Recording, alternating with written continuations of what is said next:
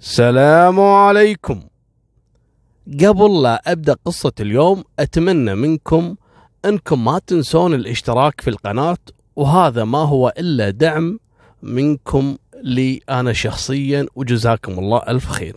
قصة اليوم تتكلم عن المنحوس. قبل لا أبدأ القصة الرئيسية بقول لكم قصة أنا شاهدتها بنفسي عن موضوع النحس.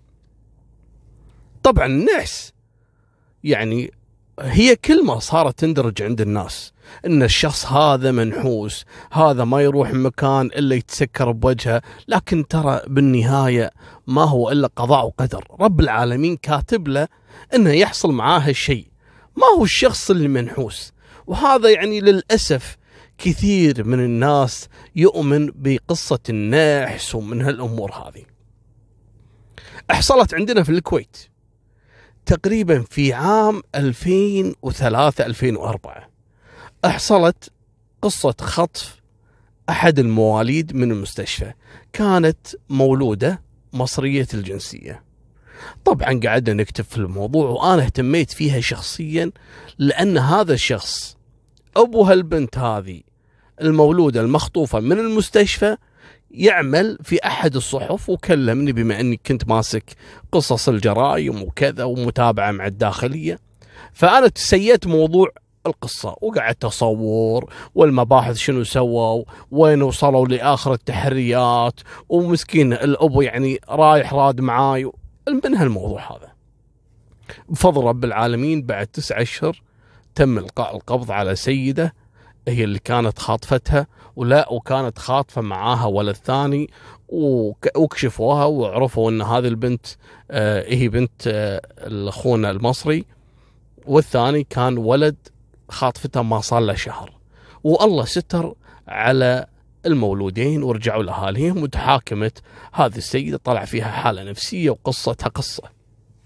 اذكر اني أنا ذكرتها في القصص السابقة. لكن شنو حصل مع المولودة المصرية. اسمها اعتقد داليا إذا ما خاب ظني. المهم وراحت الأيام والسنين ويجينا خبر أن في بنت عمرها حول الثلاث أربع سنوات طايحة من البلكونة لكن رب العالمين سلمها وطاحت على أحد السيارات تحت العمارة وسبحان الله الله أعطاها عمر. ما صار فيها ولا خدش. كتبنا القصة وكذا لكني تفاجأت أنها هذه نفسها البنت اللي كانت مخطوفة قبل أربع سنوات. بنت صاحبنا اللي كان يشتغل في أحد الصحف. طبعا يشتغل إداري يعني ما هو صحفي. فأنا كتبت كتبت أن هذه البنت يعني الحمد لله إن الله سلمها فكنت أضحك وياه يعني. وهو كان يتابع الخبر كنت أكتب إن المنحوس منحوس لو حطوا على راسه ألف فانوس وكتبت القصة ككوميديا وانه نتحمد له بالسلامة ومن هالموضوع وانه لازم يحذر إنه ما يخلي بنته تطلع البلكونة مرة ثانية ومن هالكلام.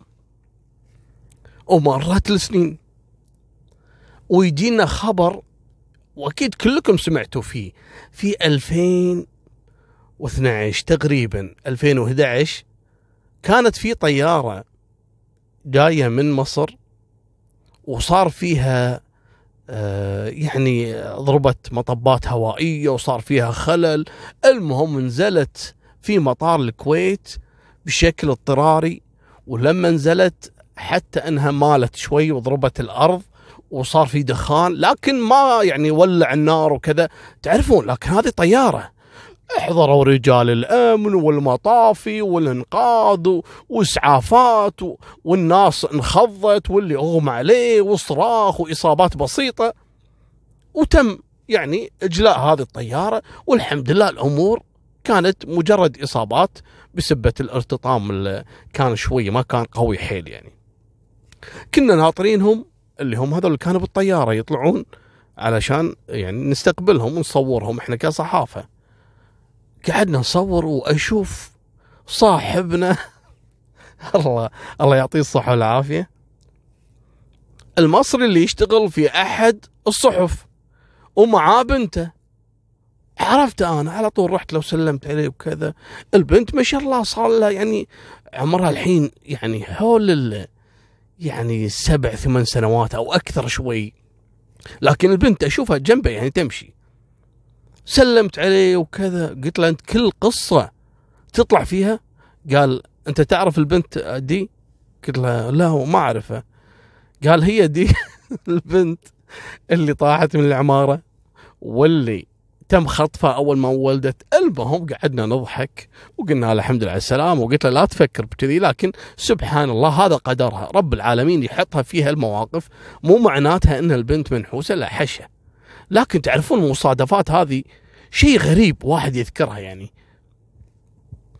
قصة اليوم كذلك عن شخص منحوس سوري الجنسية من أهل الحسكة. دامكم استانستوا على قصة أمس في موضوع الحسكة اسمعوا هالسالفة. هذا في شاب سوري في عام 85 بعد ولادته بأسابيع قليلة. أمه وأبوه ماخذينه في سيارة وكانوا على طريق قامشلي. قامشلي هذه يعني في محافظة الحسكة ورايحين إلى مدينة الحسكة إلى المدينة اللي في الحسكة. المهم هم في الطريق في عام 85 صار عليهم حادث وانقلبت السيارة على الطريق العام وتوفى الأبو والأم. إيش صار في الولد؟ بقدرة قادر الولد طلع من الشباك أثناء انقلاب السيارة وسقط على جانب الطريق. توه فيما هذا الولد اللي هو تميم. احضروا عاد الإسعافات وكذا كانوا متوفين أمه وأبوه. شالوا الطفل وودوه إلى المستشفى. الحمد لله سليم ما في أي شيء. جو عمامة وخواله واحضروا الواقعة وخذوا تميم وعاش عندهم. عاش في البداية عند عمامة وبعدين عاش مع خواله لكن هالمسكين هذا تميم راحت عليه السالفة إن هذا الولد وجه نحس على أمه وأبوه. ومثل ما قلت لكم هذا قضاء وقدر لكن للأسف العرف هذا عند الناس وإلى الآن موجود للأسف بشكل قليل طبعا. إن هذا نحس من جاء على الدنيا وأم وأبوه ما عندهم إلا الولد هذا توفوا. فصار عليه نحس ونحس وكذا نست السالفة. أول ما كبر شوي وصار في أولى ابتدائي ودخل المدرسة. في أول يوم دراسي المدرسة تتعرض لحريق. ولعت المدرسة وصار فيها إصابات في الحسكة وأجلوا المدرسة وكذا. الناس إيش قالت؟ قالت منها النحس. الولد هذا هذا له قصة أول. يوم امه وأبوه يقلبون بالسيارة وكذا. والحين شوف أول ما دخل أول يوم في المدرسة ولعت المدرسة. هو ما له ذنب. لكن يقولون نحس. قضاء قدر. حطوها برأس الولد. هذا النحس هذا النحس. وراحت عليه السالفة. الناس بدأت تتخوف منه فعلا. قاموا حتى خواله يعني هذا ما يبي يربي عنده. يقول لا لا آه، يقول حق أخته مثلا أخذي ربي عندك. هذا يقطع على أخوه هذا قام الكل يعني يتشائم من وجود تميم عندهم في البيت. وهو مسكين ما له أي ذنب. لكن اسمع شنو اللي حصل. كبر تميم. وشوي شوي الولد الناس بدأت تنسى موضوع المدرسة وحريق المدرسة اللي صار ومن هالكلام. حضر في أحد الأيام لما كان عمره 16 17 سنة حضر عرس. لما حضر يقول لك الوحيد اللي دخل يعني الناس كانت حاضرة العرس. لما جاء تميم العرس صار إطلاق نار. تعرفون الناس تحتفل وهذه موجودة للأسف إلى الآن. يطلقون النار في الأعراس بالغلط وبالمصادفة لحظة يعني زفه المعرس والعروس وتجي الطلقة في العروسة. وتتوفى العروسة وينقلب العرس إلى عزه وهذا القصة مشهورة جدا عندهم في الحسكة. لكن الناس إيش قالت؟ قالت هذا النحس تميم. أول ما دخل صارت المصيبة. المسكين يقول لك قام يتعرض لمواقف خيالية. يقول لك الولد قامت البلاوي والمصايب تجيه بالتوالي واحدة ورا الثانية يحضر عزة يصير عزة ثاني يحضر فرح يصير معركة ومشاجرة واحد يموت بالغلط و... يقولون هذا نحس انقلبت الدنيا عليه اضرف يا النحس لا تجينا قام الناس كلها تطرده ما حد يضيفه لا في البيت لا حد يقرب يمه لا حد يمشي معاه الناس تخاف حتى عيالهم يقولوا لهم لا تمشي مع تميم هذا. هذا ابدا لا ترافقه ولا تجي صوبة. الولد عاش في حالة نفسية سيئة جدا. اللي يسولف لي السالفة واحد من جماعته. يقول لي يا أبو طلال الولد ما له ذنب لكن مسكين يعني وصل مرحلة في بداية شبابه 17 18 سنة كان راح ينتحر من كثر ما الناس تكرهه ومن كثر ما هو وحيد. بدون أي ذنب يتيم من صغره لكن الحظ والنحس يطارده لا تقولي أبو طلال أنت تؤمن بالحظ والنع لا أنا فهمتكم شو الوضع. المهم يقول يا أبو طلال تدري لأي درجة الولد كان يعاني؟ يمشي مسافة تقريبا العشرين ثلاثين كيلو مشي. ما حد يوقف ولا حد ياخذه يوصله. الكل يخاف يركبه. يقول أنا لما شفته في أحد المرات وهو يمشي يعني إذا بيروح يشتغل من مكان لمكان يمشي مسافات طويلة طويلة يا أبو طلال. يقول يوم من الأيام شفته على الطريق وهو قاعد يمشي وقفت له قلت له أركب قال لا والله ماني راكب. خلاص تعود إنه ما يركب مع أحد علشان لا تصير مصيبة ويقولون هو السبب. يقول أنا من جماعته قاعد يقول له يا ابن حلال اركب أنا عارف إن هذا كله كلام فاضي. وكذا يقول غصبته إنه يركب معي. وين؟ قال لي بروح المكان الفلاني. يقول فعلا وديته ووصلته تبي شيء؟ وقعدت تواسي ولا تخاف وأي شيء تبي. لا تتضايق من كلام الناس هذا كلام فاضي. من هالكلام؟ يقول يا أبو طلال أنا وصلته لما نزلته أول ما مشيت منه يقول على طول تعرضت لحادث تصادم بسيط. يقول قعدت أتعوذ من الشيطان. قاعد يقول لا أنا يمكن آخر واحد لازم أفكر هالتفكير هذا إن الولد منحوس ولا لا. لكن يقول سبحان الله هذا الولد يتعرض إلى بلاوي وتلزق في رأسه. مالكم بالطويلة. يقول الولد كبر صار عمره تقريبا العشرين سنة. يقول يا أبو طلال الحين يبي يتزوج. ما حد راضي زوجه يشوفوا له بنت الحلال مني ولا مني. الكل يعرفه ويعرف قصته وإن هذا نحس وهذا يتيم هذا اللي ذبح أمه وأبوه هذا اللي حرق المدرسة هذا اللي حضر عرس وماتت العروس هذا اللي حضر مدري.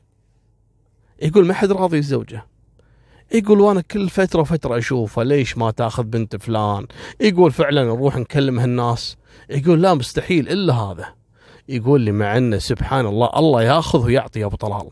خذ منا الحياة الاجتماعية لكن عطاه صحة الجسد والطول والجمال. وولد يقول يا أبو طلال فعلا رجل يعني شكله تشوفه تهابه لكن الكل يخاف منه ويكرهه بسالفة النحس. يقول يوم من الأيام ونشوف له واحدة من البنات يقول إحنا محاولات كثيرة وتفشل عشان نزوجه.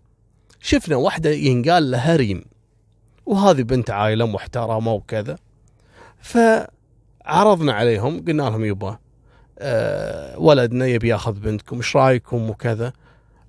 أهل البنت ريم كلهم اعترضوا. قالوا مستحيل إلا تميم هذا لا يفكون من شركم. هذا كله مصايب وكله بلاوي هذا نحس هذا قصته فقر هذا ما أدري شنو. تعرفون السوالف هذه؟ يقول خلاص صار عنده مناعه المسكين. من كثر ما يردونه ويسمع الكلام هذا صار عادي عنده بالنسبة له يعني. يقول لكن سبحان الله البنت وافقت عليه. منو هالبنت؟ ريم. قالت أنا أبي.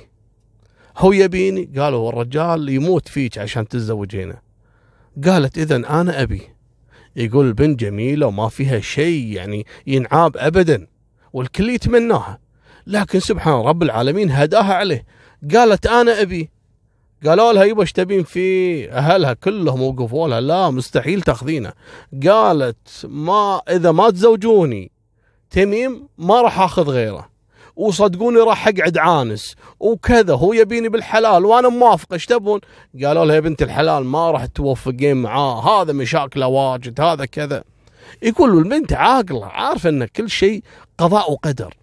يقول مني مناك وواسطات وكذا. يوم شفنا البنت تبيه قمنا نضغط على أهلها. يا, يا عيال الحلال ترى حرام عليكم اللي تقولون عن الولد.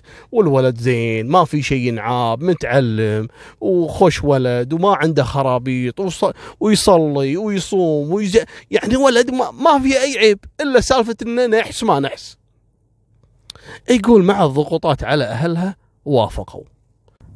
قالوا يبا تدري شلون؟ ما دام هي اللي موافقة هي تتحمل اللي يصير معها ويقولوا فعلا ونسوي له عرس يا أبو طلال سكاتي. بس راسها وراسه وجبنا المأذون الشرعي والشهود وسوينا لهم عشاء خفيف والناس حتى خايفة إنها تحضر. يقول تبي لأي درجة؟ المأذون الشرعي المأذون الشرعي يعرف قصة تميم كان خايف يوم جاء يملك له. لهالدرجة يا أبو طلال. لا حول إلا بالله. يقول لكن قلنا يا رب الله يستر عليه وممكن سبحان الله انه هالبنت هذه يكون فيها يعني مثلا تقول شلون يعني بخت أو فيها يعني حظها حلو يعني تجيب المنحوس على اللي حظه حلو يمكن تمشي الأمور وياهم. يقول كان هذا باعتقادنا يعني سواء كان خطأ أو صحيح هذا اللي حصل. وزوجنا ريم. ومشت الأمور. يقول سكاتي ابدا ما حد يسمع صوته. الكل يقول لا لا هذه راح يصير فيها شيء. هذا راح يصير فيه شيء. هذول ما راح يستمرون. هذا والولد عنده بيت بيت أبوه وأمه. الله يرحمهم اللي توفوا. يقول أبو طلال تدري عرسه متى صار؟ في تاريخ 15 3 2011 هذا تاريخ شنو؟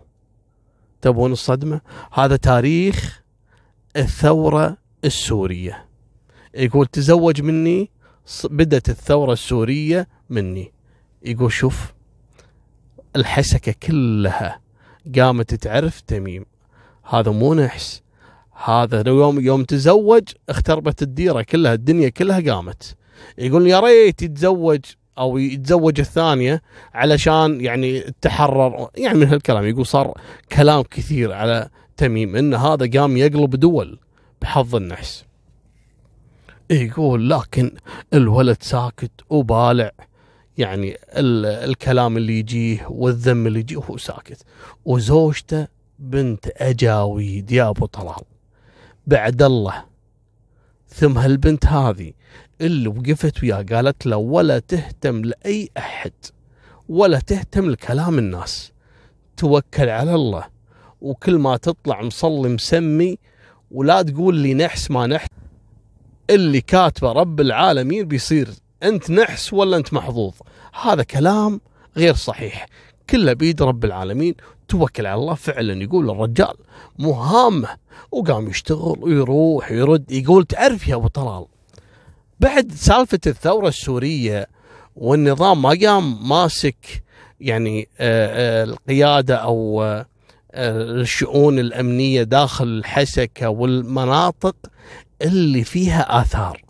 فيقول ظهرت في ذيك الأيام قصة الآثار ما الآثار والناس قامت تتنقب عن الآثار ومو خايفة من السلطة لأن ما في سلطة يقول. يقول فصار عندنا الكثير يبحث وفعلا في كثير حصلوا على الآثار. وأنتم عارفين سوريا ترى من الحضارات القديمة اللي فيها فعلا آثار يعني. فيقول الكل قام يدور على الآثار.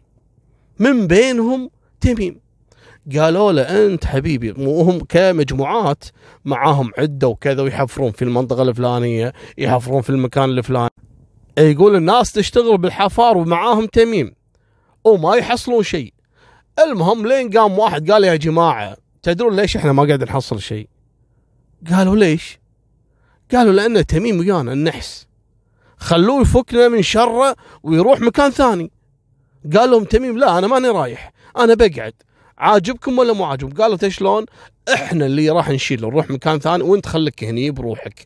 يبا لا تجي لا تشتغل ويانا فكنا من شرك. يقول فعلا هذول الشباب اللي كانوا يحفرون راحوا منطقة ثانية وقعد تميم في نفس المكان.